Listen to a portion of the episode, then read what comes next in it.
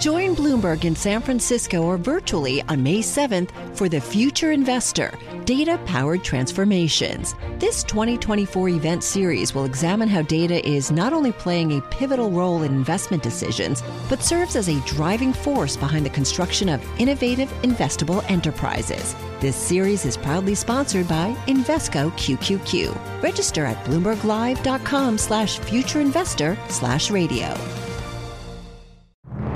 It does show the sort of strain that the market is under this winter. It's very rare to hear the chief economist of the Bank of England being so frank about Brexit. I think that what's more problematic for policy in the UK is following these basics uh, so that people make decisions on the basis of uh, the full picture. Stephen, I would like to have a small rant. Oh, just a small one. That's a relief.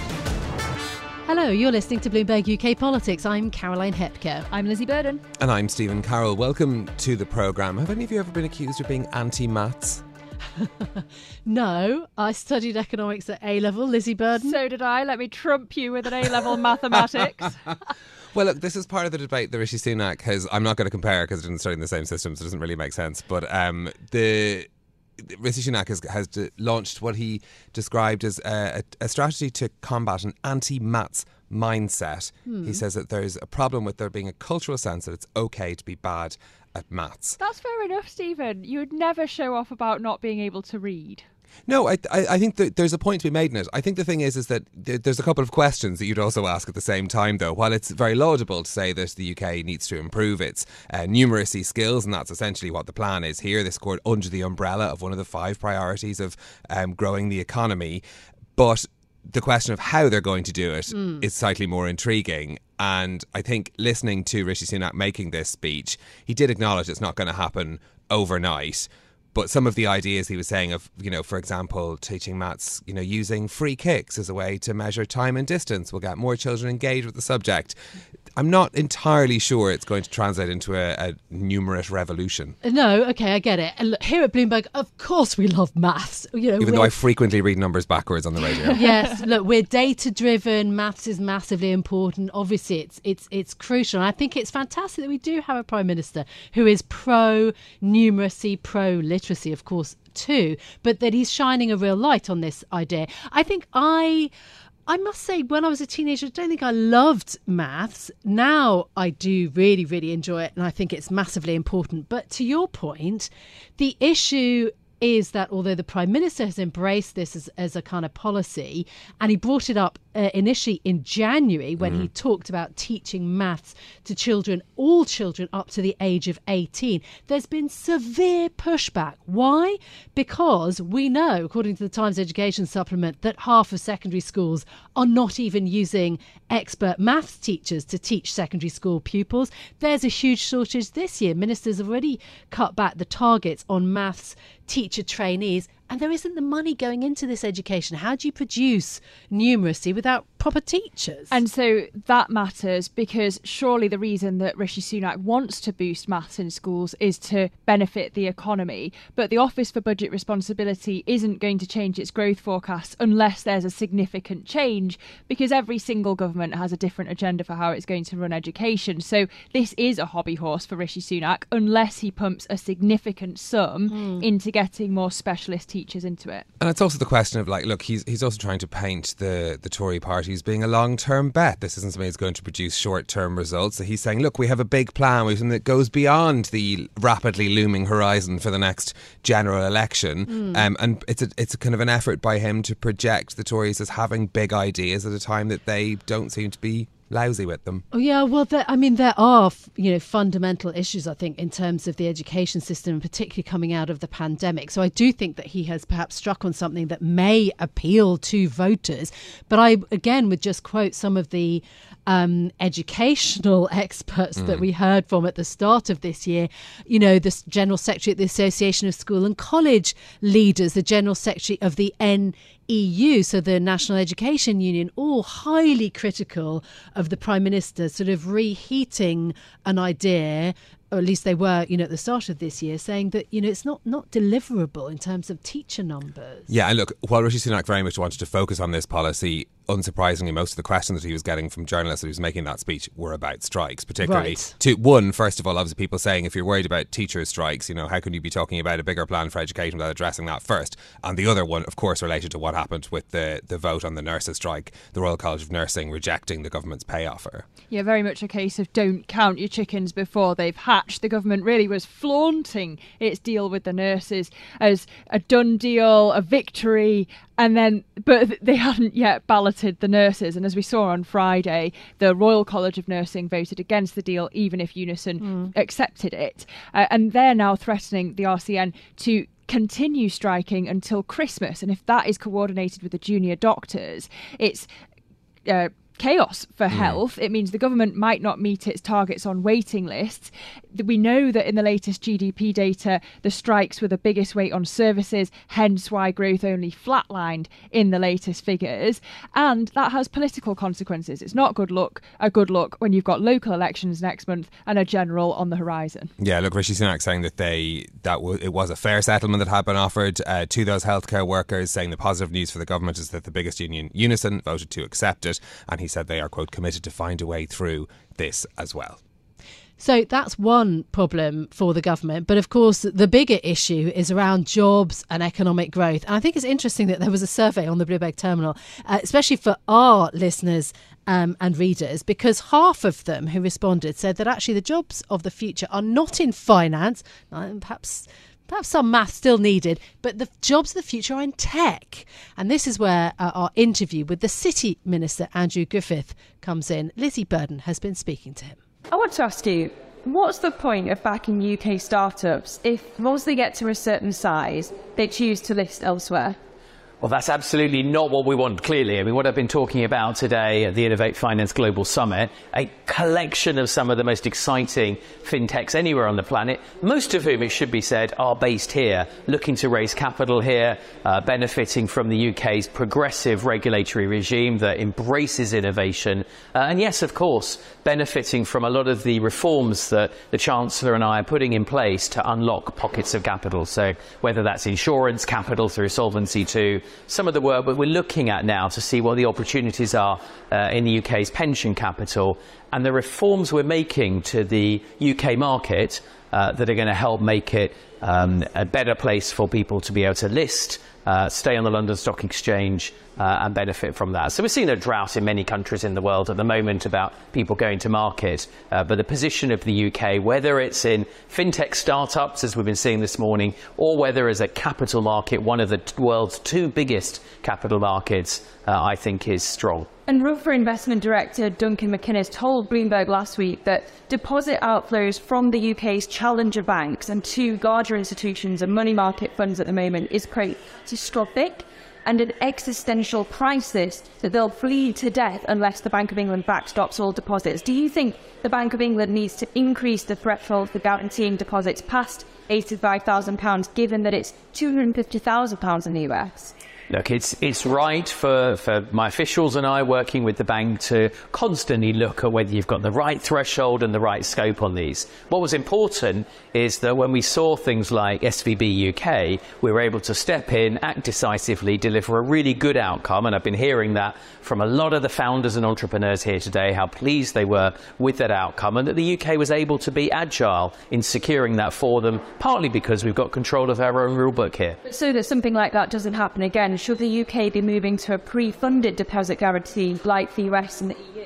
Look, we, we, we take a, keep these things under uh, good review. It's our job to make sure we've got the right balance between ability for firms to grow, uh, for consumers to have confidence and trust in the financial system, but also that we don't put unimpeded regulations on the sector because the best way the sector competes is by being successful, having sustainable businesses that deliver a good return for the economy over time. So And speaking of fostering British business, the government's halted engagement with the CBI. Now that it's got a new Director General, the President has apologised. At what point is the Treasury going to re engage with Britain's biggest business lobby? I can assure you I engage with uh, Britain's business uh, every single day. You'll find me, whether it's in the Bloomberg headquarters uh, hosting an event, uh, whether it's having a constant dialogue with uh, businesses, financial institutions, every single day. That's my commitment. I'm sure that's true of all of my colleagues in government. A real commitment. Nice specifically helping ministers like Well, I, I, I don't want to codify that through any particular uh, framework. This afternoon, I'm heading back now from uh, London's Guildhall, where I've met thousands of uh, young entrepreneurs. Heading back to the Treasury this afternoon, I'll be meeting some of the UK's biggest asset management firms. We'll be having a good discussion about how we can help them continue to grow their business and make the UK the best place to start, run, and grow a business anywhere in the world. Minister, how many times did you personally meet the CBI last year? Uh, many times. Um, uh, I mean, I be, meet organisations, whether it's UK Finance, Innovate Finance, who've hosted today. We're here in the City of London Corporation, which itself is a great nexus for business uh, and for the financial community. Uh, I wish everybody in that sector who engages with the government well. The important thing that they understand is that we're on their side. We're here for every business, large and small. Uh, and it's not how you engage, it's the outcome and the changes that you can make as a result of that engagement that I think matters the most. Well, that was the City Minister, Andrew Griffith, speaking to our Lizzy Burden. Now, Britain's biggest business lobby, the Confederation of British Industry, is in chaos. Police are investigating reports of sexual harassment among staff and an alleged rape. Separately, its Director General, Tony Danker, was fired over unrelated allegations of workplace misconduct. Some prominent businesses are now privately considering whether to cancel their membership of the CBI. Bloomberg's Sabah Meddings has been reporting on this story and she's with us now. Good to have you on the programme. What have businesses told you then about their view on what's been happening at the CBI? I think it very much depends whether they're speaking publicly or privately. Publicly, they'll say that they're really sort of backing the investigation. They want to wait until the full you know, full findings have been published. They support the um, the, the dismissal of Tony Danker, and um, clearly they're all horrified about what's happened. Privately, they are sort of starting to question the membership of the CBI. They're starting, you know, this perhaps provides an opportunity to think: Does this organisation represent me? Does it provide value for money? Um, are there perhaps more targeted lobby groups that might be more effective for my business? So it's really sort of causing a bit of a, um, a wider discussion about the sort of very purpose of the CBI itself. Can you just remind us of how important the CBI is in terms of connecting business to government? Yeah, so the CBI uh, claims to represent 190,000 businesses. Many of those will be through a sort of affiliated um, trade organisation. And what you'll find is that the CBI will have a regular audience with um, Number 10, the Treasury. They'll be regularly in discussion. If you think about um, the annual conference um, in November, it was this year in Birmingham, Rishi Sunak was there one day, Keir Starmer was there the next day. They really see it as a kind of a set piece speech of the year, particularly this year. If you think about, we had the disastrous mini budget, and then it was only a few weeks later that um, they really sort of trying to um, prove that they were sort of speaking for business. So if you think about the CBI and um, the as the voice of business to um, government, they they would say they're sort of a real front row seat and have the always have the ear of the prime minister and chancellor of the day. Yeah, okay. So that's the sort of sales pitch from the Confederation of British Industry. But then what about the criticisms of the organisation? I mean, just outside of these particular recent events, yeah. there have been other criticisms, of course. Definitely. And if you think about um, so the way fees are paid, so they make 22 million um, pounds a year in fees, and their total income is 25 million. So that's a huge um, proportion. The majority of that is from big business. It's paid according to turnover. So if you think about in total income, the majority of that is coming from big business. Um, a lot of their, um, if you think about as we headed into the budget, they they were really sort of banging the drum for, um, you know, a, a, replacement for the super deduction, for energy uh, support with energy bills, um, and you know, I mean, to give them credit, they would they were definitely sort of right there involved in discussions during COVID over the furlough scheme um, and sort of providing that vital support for businesses. So a lot of it is on the big set piece, childcare, for another example, but it is um, generally a criticism would say that they um, support uh, the, the, better speaking for big business over small. I spoke to um, Vince Cable last week, and he was recalling when he was um, business secretary. He said, you know, they did work really well together on issues such as high pay or women on boards, but a real criticism was that small businesses were screaming out for the banks to start lending again. And he said the CBI was sort of a little bit muted on that point largely because he thinks a lot of the, the big banks were their members. What have the CBI done to try and, I suppose, stem the criticism around these recent issues, or just to, I suppose, point them in a, a forward-looking direction? They acted really quickly. They brought in um, Rain Newton Smith as the new um, Director General. She only just left a few weeks ago to join Barclays. She was previously Chief Economist. So they've acted quickly to bring in a new Director General. Um, Brian McBride was out on Friday in the Financial Times. He issued an apology and he said, you know, they'll really have to um, perhaps redefine itself. I'll read you his quote from the FT. He said, it has to be sharper, has to be more focused. And he said they already do a, a huge number of things today. The question is, are these the things that really matter to members going forward? Um, so I think there perhaps will be a bit of a bit of soul searching after this. There'll be a root and branch review on governance as well.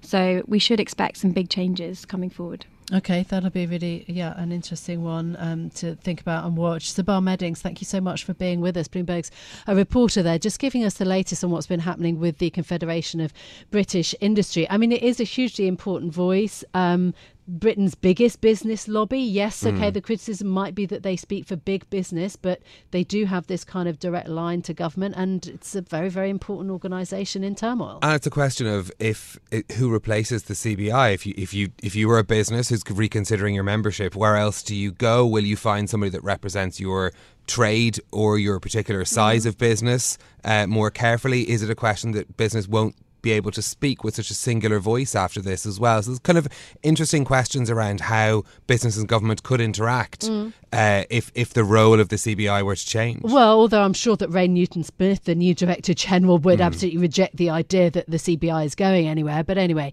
it is a story that we will continue uh, to cover for you.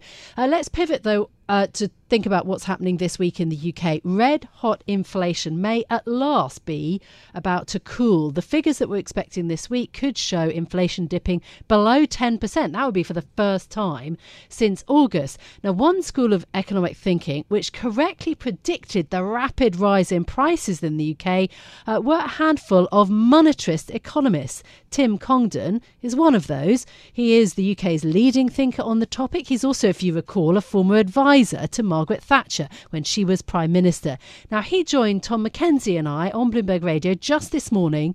He was scathing about the current crop of Bank of England policymakers. He warned about a really bad UK recession to come, but he also discounted any talk of unfashionable monetarists making something of a comeback there's a big fall in inflation coming coming mm. up um, in the next oh, nine months or so.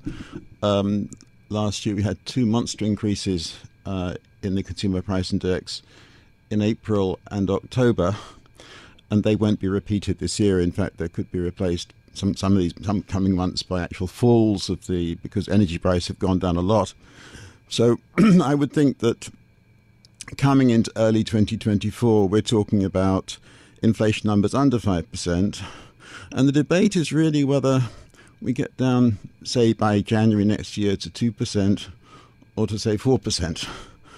Um, my view is that there will be a recession, sadly, uh, and that uh, the recession will be partly because inflation will be rather obstinate and stick around, you know, 4 or 5% for a bit, but then by the end of next year, we should be down to 2% or so.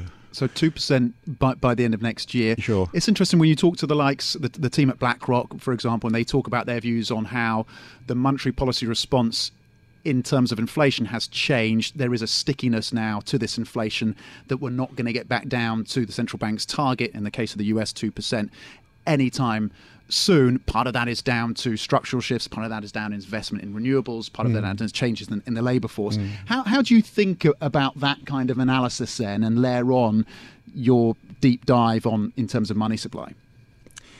I always look at what's happening, quantity of money, mm-hmm. uh, and um, you mustn't use just one month. Kind of look at three months or six months. But if you do that, what's happened in the UK uh, the eurozone and the USA is that the last three six months actually quantitative money has actually gone down. Totally unlike spring of 2020, spring and summer 2020, it's actually gone down.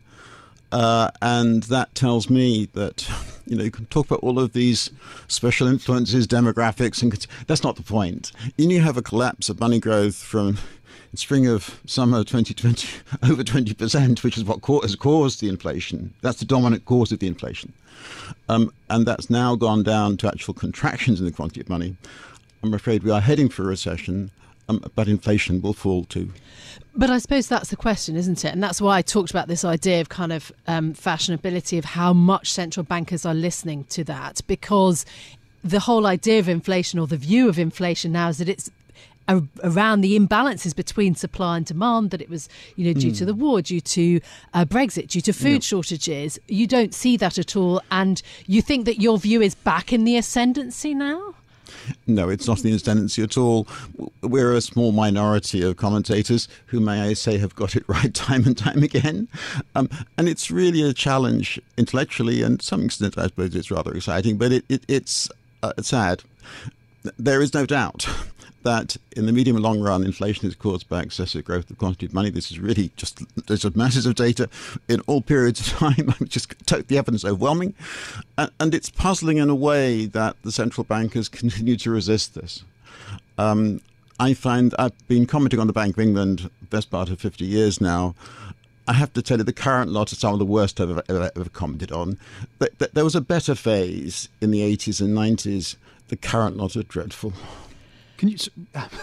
at, the, at the risk of you know, with, with, without getting into any any any territory of kind of libel, anything like that, just talk to us about why yeah. you think the current. Like, explain see, to us why you see, why you, see, why you, you think see, I, I, mean leaders when, when, of I, when, I was, quite, when so I was active myself uh, as an economist in the City of London. There were lively debates about all this, and I knew people at the Bank of England, I knew people at the Treasury, um, and they didn't always agree, and we had I was sometimes wrong. But, but on the whole, they would listen to the monetarists. Okay, mm. and and by the way, there was a huge revolution in British macroeconomic policy making towards money targets, putting fiscal policy to one side, and all that kind of thing. We did have a better period. Just be clear, we had a period of 15 years of low inflation with good growth um, and you know, it's really since the Great Recession, 2007, 2008, that um, it's it's been very much the impact of university teaching uh, on recruitment into both the Treasury and the Bank of England uh, and the result is that you now have a kind of vintage of policymakers, put it not really generation, but kind of vintage of people who just don't know anything about money and banking. I'm sorry, it's as bad as that. Can I just? Yes, go ahead. Someone like Mohamed El-Erian would push back very forcefully, and, mm-hmm. and, and, he uses the Bank of England as an example of one of the central banks that's been more forthright, being clearer in terms of its communication. Others would also say they handled uh, the blowout in terms of the insurance liabilities uh, very handily as well. So uh, you know, there, there is there is a view amongst many that in fact the BOE in these difficult circumstances is steering this ship quite adroitly. I, I don't agree. Um, and and can I can I just illustrate this? You know, we had a I think a speech last week from um, uh, this lady from Argentina, Tenreiro, and, and she said that inflation was caused above all by the Ukraine war. It wasn't. You know, energy prices have fallen back dramatically uh, since February March last year the increase in the consumer price index on average in the seven months to uh, February 2022 before the Ukraine war, the increase in the annual rate was 0.6% a month. 0.6, annualizing at 7%. This was before anything to do with Putin and Ukraine.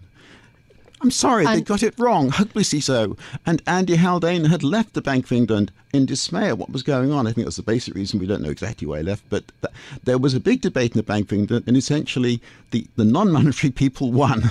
Well, I suppose, yes, they did. And so, what is the consequence of that now? And what is the path ahead then for Andrew Bailey and his team? Because you're, you are now, and, and and I think the reason there is so much interest um, in your viewpoint is, of course, you did predict yes, the rise in inflation, I mean, yeah. and now you're mm. predicting a major recession to come. Mm. How mm. deep? How long? What is the path ahead that you think Andrew Bailey is, go- is going to take, and what will the consequences be?